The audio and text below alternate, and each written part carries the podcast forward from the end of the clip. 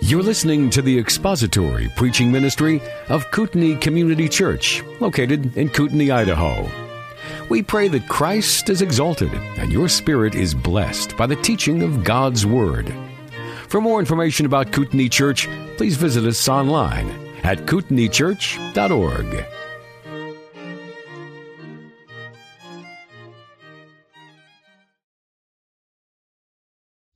Lord Jesus warned us, or maybe I should say that He promised us, that as a result of our discipleship, as a result of being believers in Christ, our families would turn against us. And for some of you, that became a stark reality when you became a Christian. The words of Jesus in Matthew chapter 10 when he said, I came to set a man against his father, and a daughter against her mother, and a daughter-in-law against her mother-in-law, and a man's enemies will be the members of his own household. For some of you, those words rang true. And Jesus, in the very next verse, throws down a gauntlet and he says, He who loves father or mother more than me is not worthy of me, and he who loves son or daughter more than me is not worthy of me. For some of you, when you became believers, you found that that was precisely true. It was accurate. Um, you became saved and you went back and you told your mother and your father and your siblings and your coworkers and your friends all about your newfound faith in Christ, and they didn't respond nearly with the excited glee that you thought they would respond with. Instead, they thought you had lost your mind and joined a cult, and that you had become some sort of sociopathic, prudish, uh, self-righteous do-gooder who thought you were better than everybody else and thought you were more righteous than everybody else, and they didn't understand your hunger for righteousness. They thought it was a waste of time for you to spend your time in church or in Bible study or reading the Bible or in worship and praise or in service to the Lord. Because the unbeliever has no hunger for righteousness at all, and so they suddenly found themselves at odds with you. Some of you have found yourself in that boat. Maybe it was that you grew up in a believing household, and your parents were already saved, and your siblings were already saved, and you don't know what that's like. But for many of you sitting here, you know what it's like to be on the opposite side of a great divide from your friends and your family when you came to faith in Christ. They don't understand you. You understand them because you were once where they're at, but you're not anymore. I sometimes wish, in fact, I oftentimes wish, that we had a little bit more information about how the Apostle Paul's relatives responded to his conversion. Wouldn't that be interesting to know? I mean, it would have taken, look, one verse in the book of Acts, Luke could have summed up how the Apostle Paul's family and friends responded to his conversion. And I've asked myself, were his parents still alive when he got saved? Were his grandparents? And how did the, how did the parents of this wonderful Judaistic star of Judaism pupil, how did they respond when he got saved? They had done the best that they could to make sure that he had the, the best education that a Jewish boy could get at the feet of the greatest rabbi who had, who had ever lived, Gamaliel. And he had an education second to none. And his parents had to have sacrificed and had to have pulled some strings to get him in Gamaliel's class and to give him that type of an education. How did they respond when suddenly their boy became an apostle of Jesus Christ by the will of God? Did the apostle Paul sit down with them and explain to them what had happened? And his grandparents as well?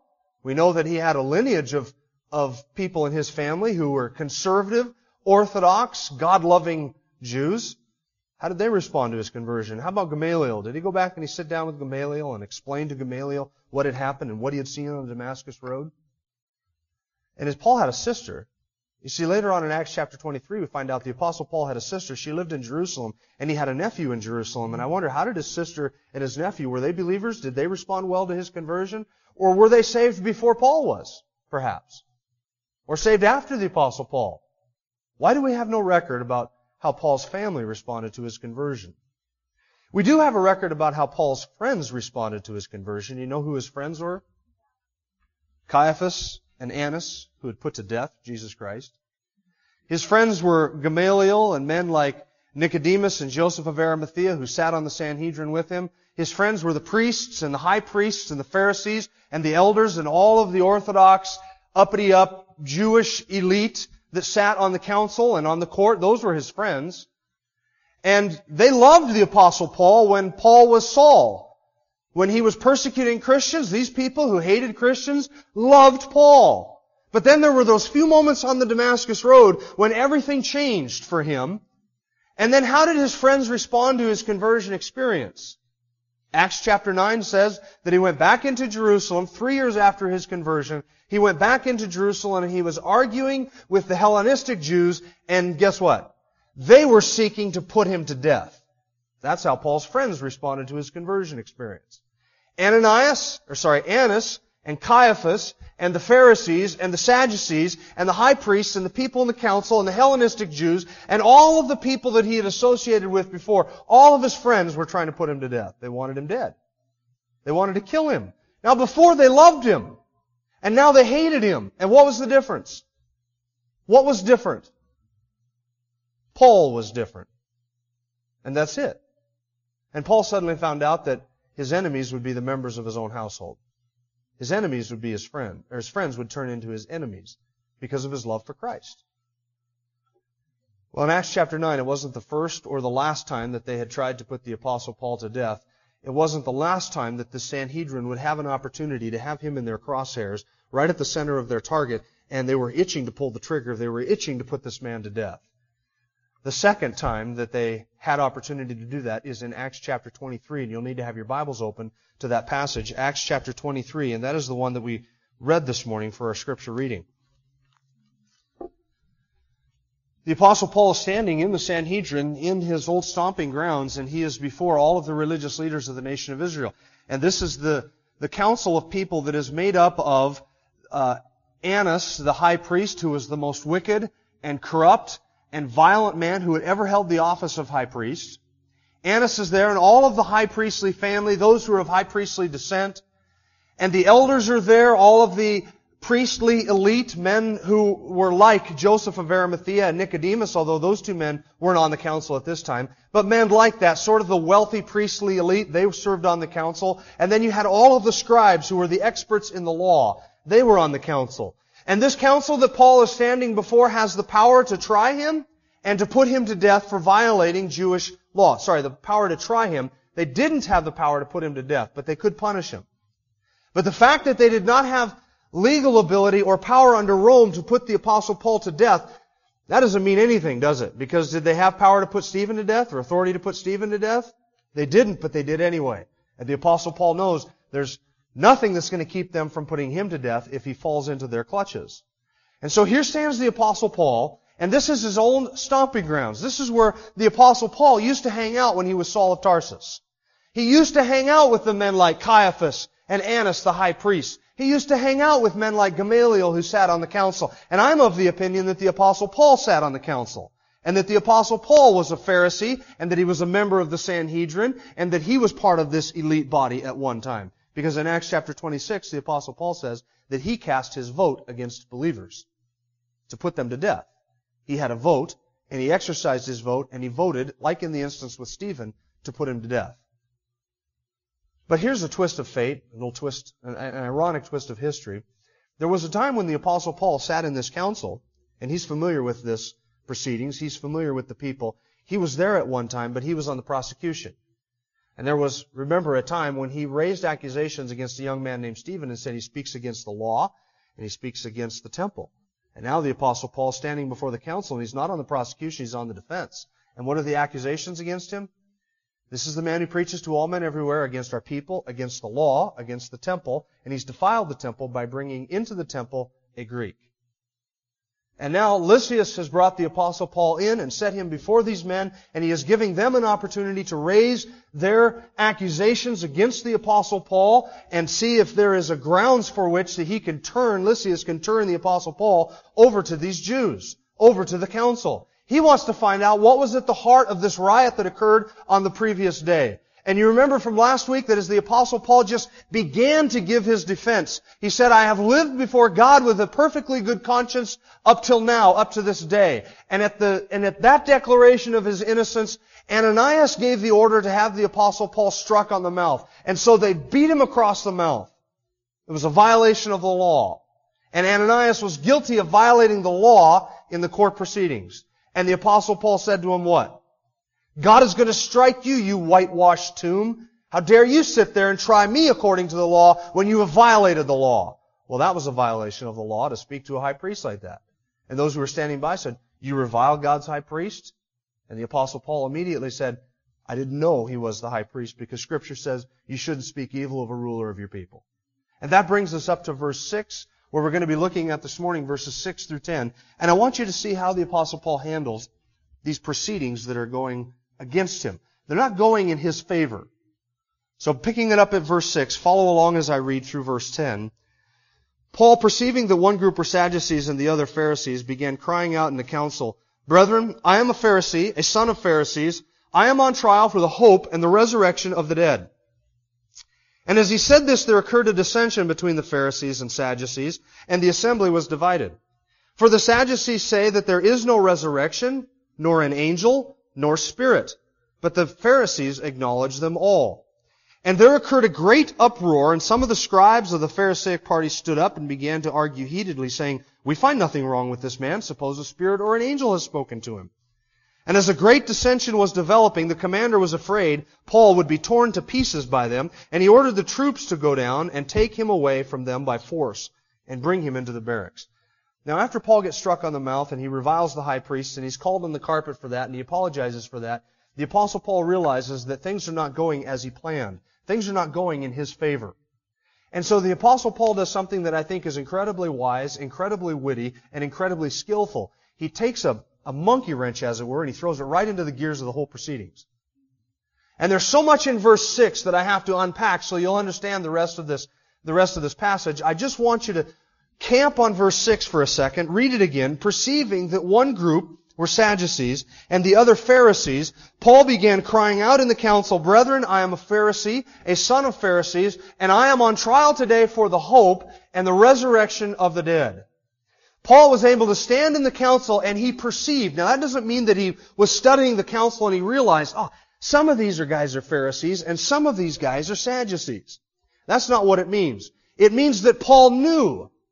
Paul knew, gnosko is the word, not that he was able to discern, but that the apostle Paul knew some of them are Pharisees and some of them are Sadducees. How did he know that? Because the makeup of the council had not changed all that much since his involvement with them. And he knew that there were hot theological issues that were just barely beneath the surface that were always waiting to erupt. And perceiving that some of them were Pharisees and some of them Sadducees, the apostle Paul makes a statement that immediately guarantees him a hung jury. The minute he makes this statement, there's no way they're going to be able to convict him. There's no way he's going to get a unanimous vote against him to put him to death or to turn him over to the council. Now, you need to understand what a Pharisee is and what a Sadducee is. And let me describe these two groups to you. The fundamental difference between a Pharisee and a Sadducee was that one group, the Pharisees, were theological conservatives, and one group, the Sadducees, were theological liberals. The Sadducees were kind of this interesting sect of people. They were very political, very pro-Roman, more of a political sect than they were a religious sect. They were very uh, snooty, very arrogant, very condescending toward the average man because they viewed themselves as the keepers of Jewish orthodoxy. And as you're going to see, they were anything but the keepers of Jewish orthodoxy. The Sadducees trace their history back to 150 BC during the time of the Maccabees. And they believed that at that time, real Judaism, the real faith of, of Jewishness was restored. And they saw themselves sort of as the keepers of that, the defenders of, of good old Judaism that went right back to Moses. The Sadducees rejected all of the Old Testament prophets, all of the traditions, all of the poetry, all of the wisdom literature, and all of the history books of the Old Testament. And you say, what did they accept? They accepted the first five books of the Old Testament. Genesis, Exodus, Leviticus, Numbers, and Deuteronomy. The five books of Moses were the only ones they recognized as authoritative. The rest of them they jettisoned. Had nothing to do with them. They believed that around the time 150, the Messianic age came to be. Now you say, how can you have a Messianic age before you have a Messiah? How can you have a Messianic age 150 years BC? Because to the Sadducee, they didn't view the Messiah as a person. They viewed him as an ideal or an idea. You see, the Messianic age was more of a process of becoming. They didn't believe in a literal Messiah. They didn't believe in a literal messianic age. They didn't believe in a literal reign with a literal descendant of David and a literal man who would sit on that throne. They didn't believe in any of that. To them, the messianic age was just this process of becoming a process of enlightenment. And you can see right away why they were at loggerheads with the apostles, can't you? What do the apostles preach? That Jesus Christ, the descendant of David, has been declared the Son of God by resurrection, with power by resurrection from the dead. And the apostles preached that the promises that were given to the Old Testament prophets, that this one would sit on the throne of his father David and rule, would really come to pass, and that the, it was necessary for that Christ to die and to rise again for the hope and the promise to David to be made fulfilled. And so they really literally believed in a literal Messiah who was Christ, who died, and who rose again. And of course the Sadducees didn't believe any of that. So they hated the apostles. Because the apostles' theology was completely contradictory to theirs. And that brings up another thing that the Sadducees didn't believe, and that is they didn't believe in the doctrine of the resurrection. Not just the resurrection of Christ in particular, but just the idea of resurrection. Dead people don't come back to life. They denied that at the end of time there would be a general resurrection of all men, some to life and some to destruction. They denied that. For the Sadducee, when you died, that was it. There was no afterlife. There was no punishment. There was no rewards. There was nothing outside of this world. To the Sadducee, there were no spirits. There were no angels. There were no miracles. There was nothing supernatural. And the Sadducees rejected any idea that God was sovereign in any way. To them, man was sovereign. Man is the captain of his own soul, the captain of his own fate. Man makes his own decisions and God takes a back seat to it. Now what I've just described to you, friends, could be taken out of the doctrinal statement of nearly any mainline church in America today. Any liberal mainline denomination would just affirm everything I just described to you. Those were the Sadducees. Those were the liberals. Now, you want to know what a Pharisee was?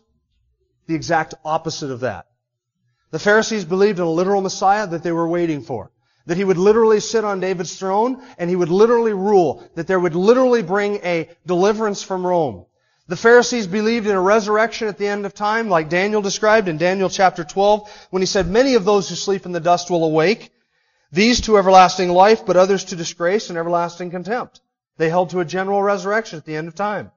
They believed in angels, they believed in spirits, and they accepted all the Old Testament books, as well as all the traditions and all the writings of the rabbis and the traditions of men. Everything that a Sadducee believed, a Pharisee didn't believe. Everything that a Pharisee believed, a Sadducee didn't believe. They were irreconcilably on opposite sides of the spectrum. One group was liberals, one group was conservative. One group rejected all of the orthodox tenets of the Jewish faith. The other group adhered to all of the orthodox tenets of the Jewish faith. The only thing that they could agree upon was that they wanted Paul dead. When this council convened, the only thing the Pharisees and the Sadducees had in common was number one, that they were Jews, and number two, that they wanted Paul dead. That's all they could agree on. And they were willing to lay aside all of their theological differences and everything if they could get the apostle Paul dead, if they could deal with him. One group's liberal, one group is conservative. And the apostle Paul knew, the apostle Paul knew that these theological differences, these hot topics, were always just beneath the surface. Because when the Sadducees and the Pharisees would come together and some issue would be raised, do you think that do you think that it was possible for them to render a verdict or a judgment upon nearly anything without disagreeing? They are at polar opposites on everything. Now the Sadducees control the power in the Sanhedrin, there are more Pharisees than there are Sadducees. So either the Sadducees controlled all the priesthood, the high priest office, all of that. But the rank and file priests, the guys in the temple doing the sacrifices and the feasts and all of that ministry in the temple, they were Pharisees. They weren't the liberals of the Sadducees. The Sadducees were the liberals. They were kind of the elites of the priesthood. But the bulk of the people on the Sanhedrin, the scribes and the, the men who were like Joseph of Arimathea and Nicodemus, those men like Gamaliel, they were Pharisees. Men like Paul were Pharisees. You just had a few of these Sadducees, a, a, a, a fraction of them, who were liberals. But Paul was able to see that half of them were Pharisees and half of them were Sadducees. And so he stands up in the middle of the, of the proceedings and he says, Brethren, I am a Pharisee and I am a son of Pharisees and I am on trial today for the hope and the resurrection of the dead. Now you can't read verse 6 without realizing that the apostle Paul has switched tracks. Do you notice that? How did he start out? back in verses 1 and 2, how did he start out? I have lived my life with a perfectly good conscience before God up to this day. Smack, right across the face. It was worse than that. They beat him on the face. I expect that the apostle Paul was going to go on and describe how he had lived his life with a pure conscience, how he had persecuted the church and how he had been a member of the Sanhedrin, and then how Christ had appeared to him on the road to Damascus. I am expecting from how he begins his defense that his intention was to give a very similar address to what he did in the previous chapter when he was addressing the Jews from the steps going up into the barracks. But when the apostle Paul gets smacked in the face and in violation of the law he's beaten without being charged, all of a sudden he switches tracks. And he begins to cry out in the assembly. And I think he had to cry out because the noise and the confusion was already at a point where he had to raise his voice to be heard. Once they realized that he had violated the law by reviling the high priest, they wanted his blood. And so as everything began to, to sort of disintegrate in front of the apostle Paul, he cries out, Brethren, I am a Pharisee, a son of Pharisees, and I am on trial for the hope and resurrection of the dead. And he cries this out in the midst of the assembly. And you know why he's switching tracks? Two reasons. First, because he all of a sudden realized that this trial was a sham. There was no way he was going to get a fair trial in front of these men. Ananias had violated the law by having him struck, and the apostle Paul must have realized they called me on the carpet for reviling the high priest, and I did so in ignorance. I didn't even know he was high priest. They called me on the carpet for violating the law like that. They didn't say anything about Ananias' blatant violation of the law. And he suddenly realizes he's not going to get a fair trial here. They're not interested in his defense. They're not interested in his reasons. They're not interested in listening to him or reasoning through these things. All they're interested in is killing him. And second, the apostle Paul realizes, the apostle Paul realizes that he is on trial for his life. Because listen, friends, if they can bring an accusation against him, and if they can bring witnesses against him, Lysias is anxious to turn the apostle Paul over to somebody else because this prisoner, Paul, is an albatross on his hands, and he doesn't want Paul. He's anxious to turn him over. And if this Sanhedrin can bring a valid accusation against him and valid witnesses against him, Lysias will gladly turn Paul over to the Sanhedrin. And do you think the Apostle Paul wants that? No, he's in, he's in a struggle for his life. And so that's why he cries out, I am a Pharisee and a son of Pharisees, and I am on trial for the hope and resurrection of the dead. And I want you to notice those two things. Hope and resurrection of the dead. They are closely connected, so closely that the NIV translates it, I am on trial for my hope in the resurrection of the dead. But what the apostle Paul is talking about is not his hope in the resurrection of the dead. He is talking about the national hope. I am on trial for the hope. What was the hope of the Jewish nation? The hope of the Jewish nation was that they looked forward to a day when their Messiah would come and their Messiah would deliver them and their Messiah would sit on the throne of his father David and rule forever and ever. That was the Jewish hope. That was what the angel promised Mary when he announced the birth of the Son of God through Mary. That was the hope of the entire nation. That was what they all looked forward to. And the apostle Paul says, I am on trial for that hope because I believe in a literal Messiah. I believe that he is a literal son of David. And I hold to the messianic hope of our fathers and the prophets. And he says, I believe in the resurrection. You see, you had to have a resurrection to have a son of David who could rule forever and ever. You couldn't have a man who could die rule forever. But you could have a man who could be born and die and rise again, never to die again, uncorruptible, who could fulfill those promises. So the apostle Paul says, I'm on trial for the hope and I'm on trial for the resurrection of the dead because he believed in the resurrection. It was almost as if the apostle Paul looked at the council and he saw that he had about 70% of the people there who were Pharisees, and he said, Brethren, I want you to know, I'm one of you. I'm a Pharisee. And I'm a son of Pharisees. I have a long lineage of Pharisaic tradition in my family. I'm a Pharisee and I'm a son of Pharisees. And the reason I am on trial today, right here before you, is because I hold to the national hope of a literal Messiah. And I believe in the supernatural. I believe in the resurrection. And I believe that Jesus Christ is the Son of God, declared to be so by the resurrection from the dead. And half of this group, well more than half, the Pharisees would side with him. And the Sadducees wouldn't. Now understanding the difference between Pharisees and Sadducees, let me ask you a question. Would it be possible to become a Christian and be a good Pharisee? It would be, wouldn't it? You could be a Christian and be a good Pharisee. to, to an extent. Because you wouldn't have to change your theology. Pharisees believed all the things that Christians believe. They, they were really close. They were looking forward to the Messiah, believed in the ability of God to raise the dead. But what the Pharisee lacked was the recognition that Jesus was the Messiah because he did rise from the dead. Now, could you be a Christian and still be a good Sadducee? No. For a Sadducee to become a Christian meant that they would have to abandon everything that their party held to. That's why in the early church there were a lot of Pharisees who became believers, but not a lot of Sadducees who became believers. So the apostle Paul gets half of, more than half of the council on his side, and he says, I am on trial today because I believe in the national hope, a literal Messiah. I'm looking forward to that day. I believe in that hope, and I'm on trial because of the resurrection of the dead. He cuts through all of the chaff. He cuts right down to the basic issue. Why was it that they hated him? You know why they hated him? They hated him because he preached Christ and Christ crucified. He preached the hope and the hope risen again. And they wanted to make this an issue of saying he's anti-Semitic, he's against the temple, he's against the law, he's defiled the temple, and the apostle Paul blows all of that aside and says, this is why I'm on trial. I am on trial because I preach Christ and him crucified and risen again. I preach the hope and the resurrection of the dead. And when the apostle Paul said that, instantly there was a hung jury. The Pharisees sided with him and the Sadducees were against him. And look what Luke says in verse 7. As he said this, there occurred a dissension between the Pharisees and Sadducees, and the assembly was divided.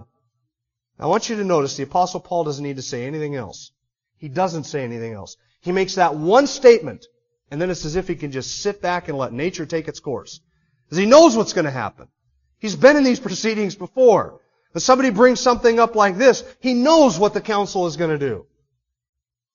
There was a great division, verse 8, this is where Luke explains to Theophilus, the recipient of the book, this is where Luke explains to Theophilus what I just explained to you in the difference between Pharisees and Sadducees. Verse 8, the Sadducees say there is no resurrection, nor an angel, nor a spirit, but the Pharisees acknowledge them all. Verse 9, and there occurred a great uproar. And some of the scribes of the Pharisaic party stood up and began to argue heatedly, saying, We find nothing wrong with this man. Isn't that great? Paul says, this is why I'm on trial. And instantly every Pharisee in there said, hey, hey, hey, hey, that's what we believe. Why are we trying this guy? They started arguing heatedly. See, that's how theological discussions go. You start arguing a theological point and it always produces more heat than light. And they begin to argue heatedly, saying, we find nothing wrong with this man. They've acquitted him. Now, do the Sadducees want to see him acquitted? No, they want to see him dead. The Pharisees now want to see him delivered. Because you know what the Pharisees are thinking in their mind? The Pharisees are thinking in their mind, hey, this guy's one of us. If we cast our vote to put this guy to death, what does that say about how we view our own beliefs? That would be a victory for the Sadducees. Because the Sadducees hold that anybody who believes what Paul believes in a literal Messiah and spirits and angels and the resurrection and the sovereignty of God and all of those things that were part of Old Testament Judaism, anybody who believes that is a heretic and we need to put him to death. And the Pharisees are saying, we can't vote against our own party. He's a Pharisee and the son of Pharisees. We have to side with him because are the Pharisees going to yield one inch to a Sadducee? Never. Never one inch. They can't give the Sadducees the benefit of putting a Pharisee to death. They have to side with the Pharisee. And do you think the Apostle Paul knew this was going to happen? Yeah, that's why Luke says perceiving that one group were Pharisees and Sadducees, the apostle Paul said, I got an idea. I'm on trial for the resurrection of the dead. They could just step out of it and have at her. That's what they did. This massive dissension in the courtroom. And the Pharisees are arguing heatedly, we find no problems with this man whatsoever. Maybe a little bit more heatedly than I just stated it. But look further what they say. Perhaps an angel or a spirit has spoken to him. What are they making reference to there? Perhaps an angel or a spirit has spoken to him. Everybody on that council knew of the Apostle Paul's conversion experience. Some of them had been in the temple and heard his testimony the day prior when he said he was on the road to Damascus and he saw a light and he heard a voice that said to him, Saul, Saul, why do you persecute me? And get up, Paul. What are they referring to when they say perhaps an angel or a spirit has spoken to him? Why is he standing before them? Because he had the audacity to suggest that he had been commissioned by somebody in the temple to be a, uh, an apostle to the Gentiles.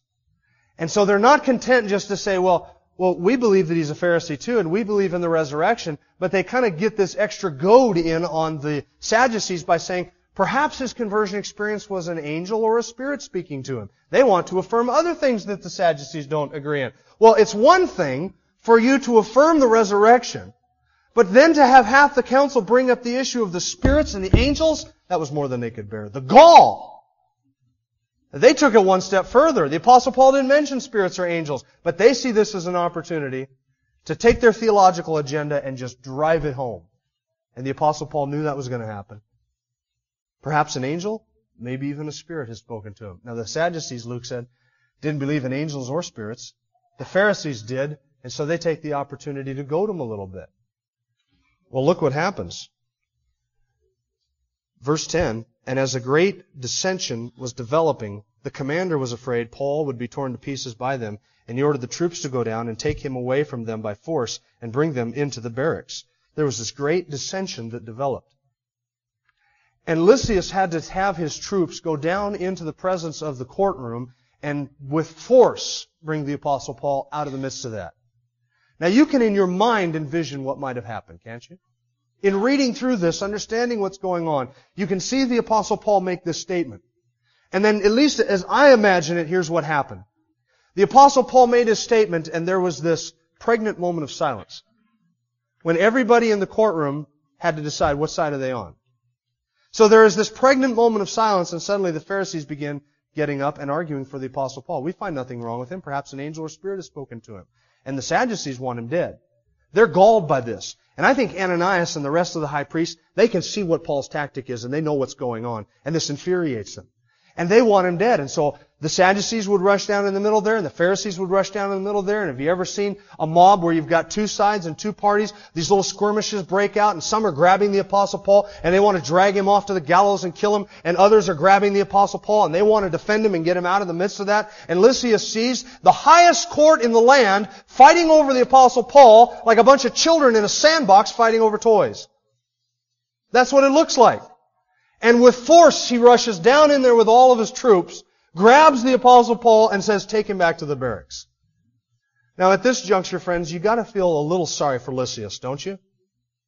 I feel sorry for Lysias, and I'll tell you why I feel sorry for Lysias. He was up minding his own business in the barracks. There was a feast, a festival, the Pentecost going on in the temple, and suddenly word comes to him that there's a riot. And he rushes down in the midst of this with 200 soldiers and his centurions, breaks up the riot, finds the apostle Paul at the heart of it, grabs him, arrests him, puts him in chains and says, who are you and what are you doing? I'm going to get to the bottom of this. And the minute he asks that question, everybody begins to say one thing and some another. He can't get to the bottom of this. So he takes the apostle Paul out of there, thinking that he's caught a Jewish terrorist, takes the apostle Paul out of there, takes him back to the barracks, gets up on the steps of the barracks, and Paul says, can I speak to the crowd? Sure. Lysias stands back thinking, if I let him speak to the crowd, this is going to help me discern what is at the bottom of this riot. Let's see the interaction, see what they say, find out what the accusations are against him. So Paul gives his address to the crowd and the riot breaks out into a frenzy again. The mob breaks out into this frenzied riot again. Now is Lysias any closer to an answer? No. Man, throws up his hands in exasperation. Take him into the barracks and interrogate him by scourging. And they stretch him out and with the flagellum in their hand, they're getting ready to scourge the apostle Paul to find out what is at the root of this riot. And Paul says, I'm a Roman and I'm uncondemned. Can't do that. I can't scourge a Roman citizen. It would be a violation of the law. So they release him. And Lysias comes up with a wonderful idea. Since this is a theological issue, I'll take him into the heart of the theological council. I'll put him in front of them and see what accusations they raise against him. Then I'll be able to get to the bottom of it. I am on trial for the hope and resurrection of the dead. And pandemonium breaks out and Lysias, for the third time in two days, has to drag the apostle Paul out of there. And does he yet know what the cause of the whole thing is? If you're Lysias, you gotta just be wanting to claw your eyeballs out. If I could just find out who this guy is and what he has done to infuriate the Jews. And he's no closer to an answer now than he was the day before when he arrested him in the temple. And furthermore, every place he takes this prisoner causes a riot. You notice that? Three times in two days, Lysias has rescued this guy from a mob and from violence. Once in the temple, once on the steps of the barrack, immediate barracks, immediately after that, and the third time here in the presence of the Sanhedrin. A mob breaks out. And what I want you to know is this, notice is this. Three times the Lord has used something to deliver the apostle Paul.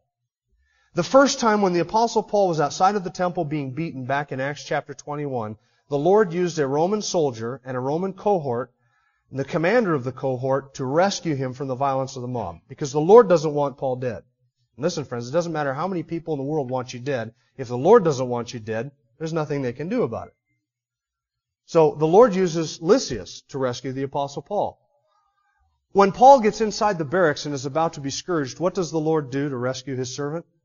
What does the Lord use? His citizenship. Just an ordinary thing. Happened to be born a citizen. Nothing that Paul could do about that. Nothing that Paul, not something that Paul could have planned. Just something that he had. His citizenship. This third time, what does the Lord use to rescue the apostle Paul? Paul's wit and his wisdom. He made a good strategic decision. He is on trial for his life, and he knows that there is no way he can make a defense that will satisfy this council. And so he uses his own wit and wisdom, his own skill and his own strategy, his own knowledge. The Lord uses that to deliver the apostle Paul. I think this is exactly what Jesus was speaking of when he said, don't think in that day, don't plan in that day what it is that you're going to say. When they bring you before people for my name's sake to persecute you, I'll give you in that hour what to say. This is a perfect illustration of that. You think the apostle Paul went into the council planning this? He didn't. But when things came apart, what did he do? I know how to upset this. I've been here before. I've seen what these discussions can be like in the council. Three times the Lord delivered his servant. Now friends, later on in chapter 23, there's going to be one more time that the apostle Paul is in danger. And one more time that the Lord uses something else to give him deliverance. And you're, what you're going to see next week is how these two things go together.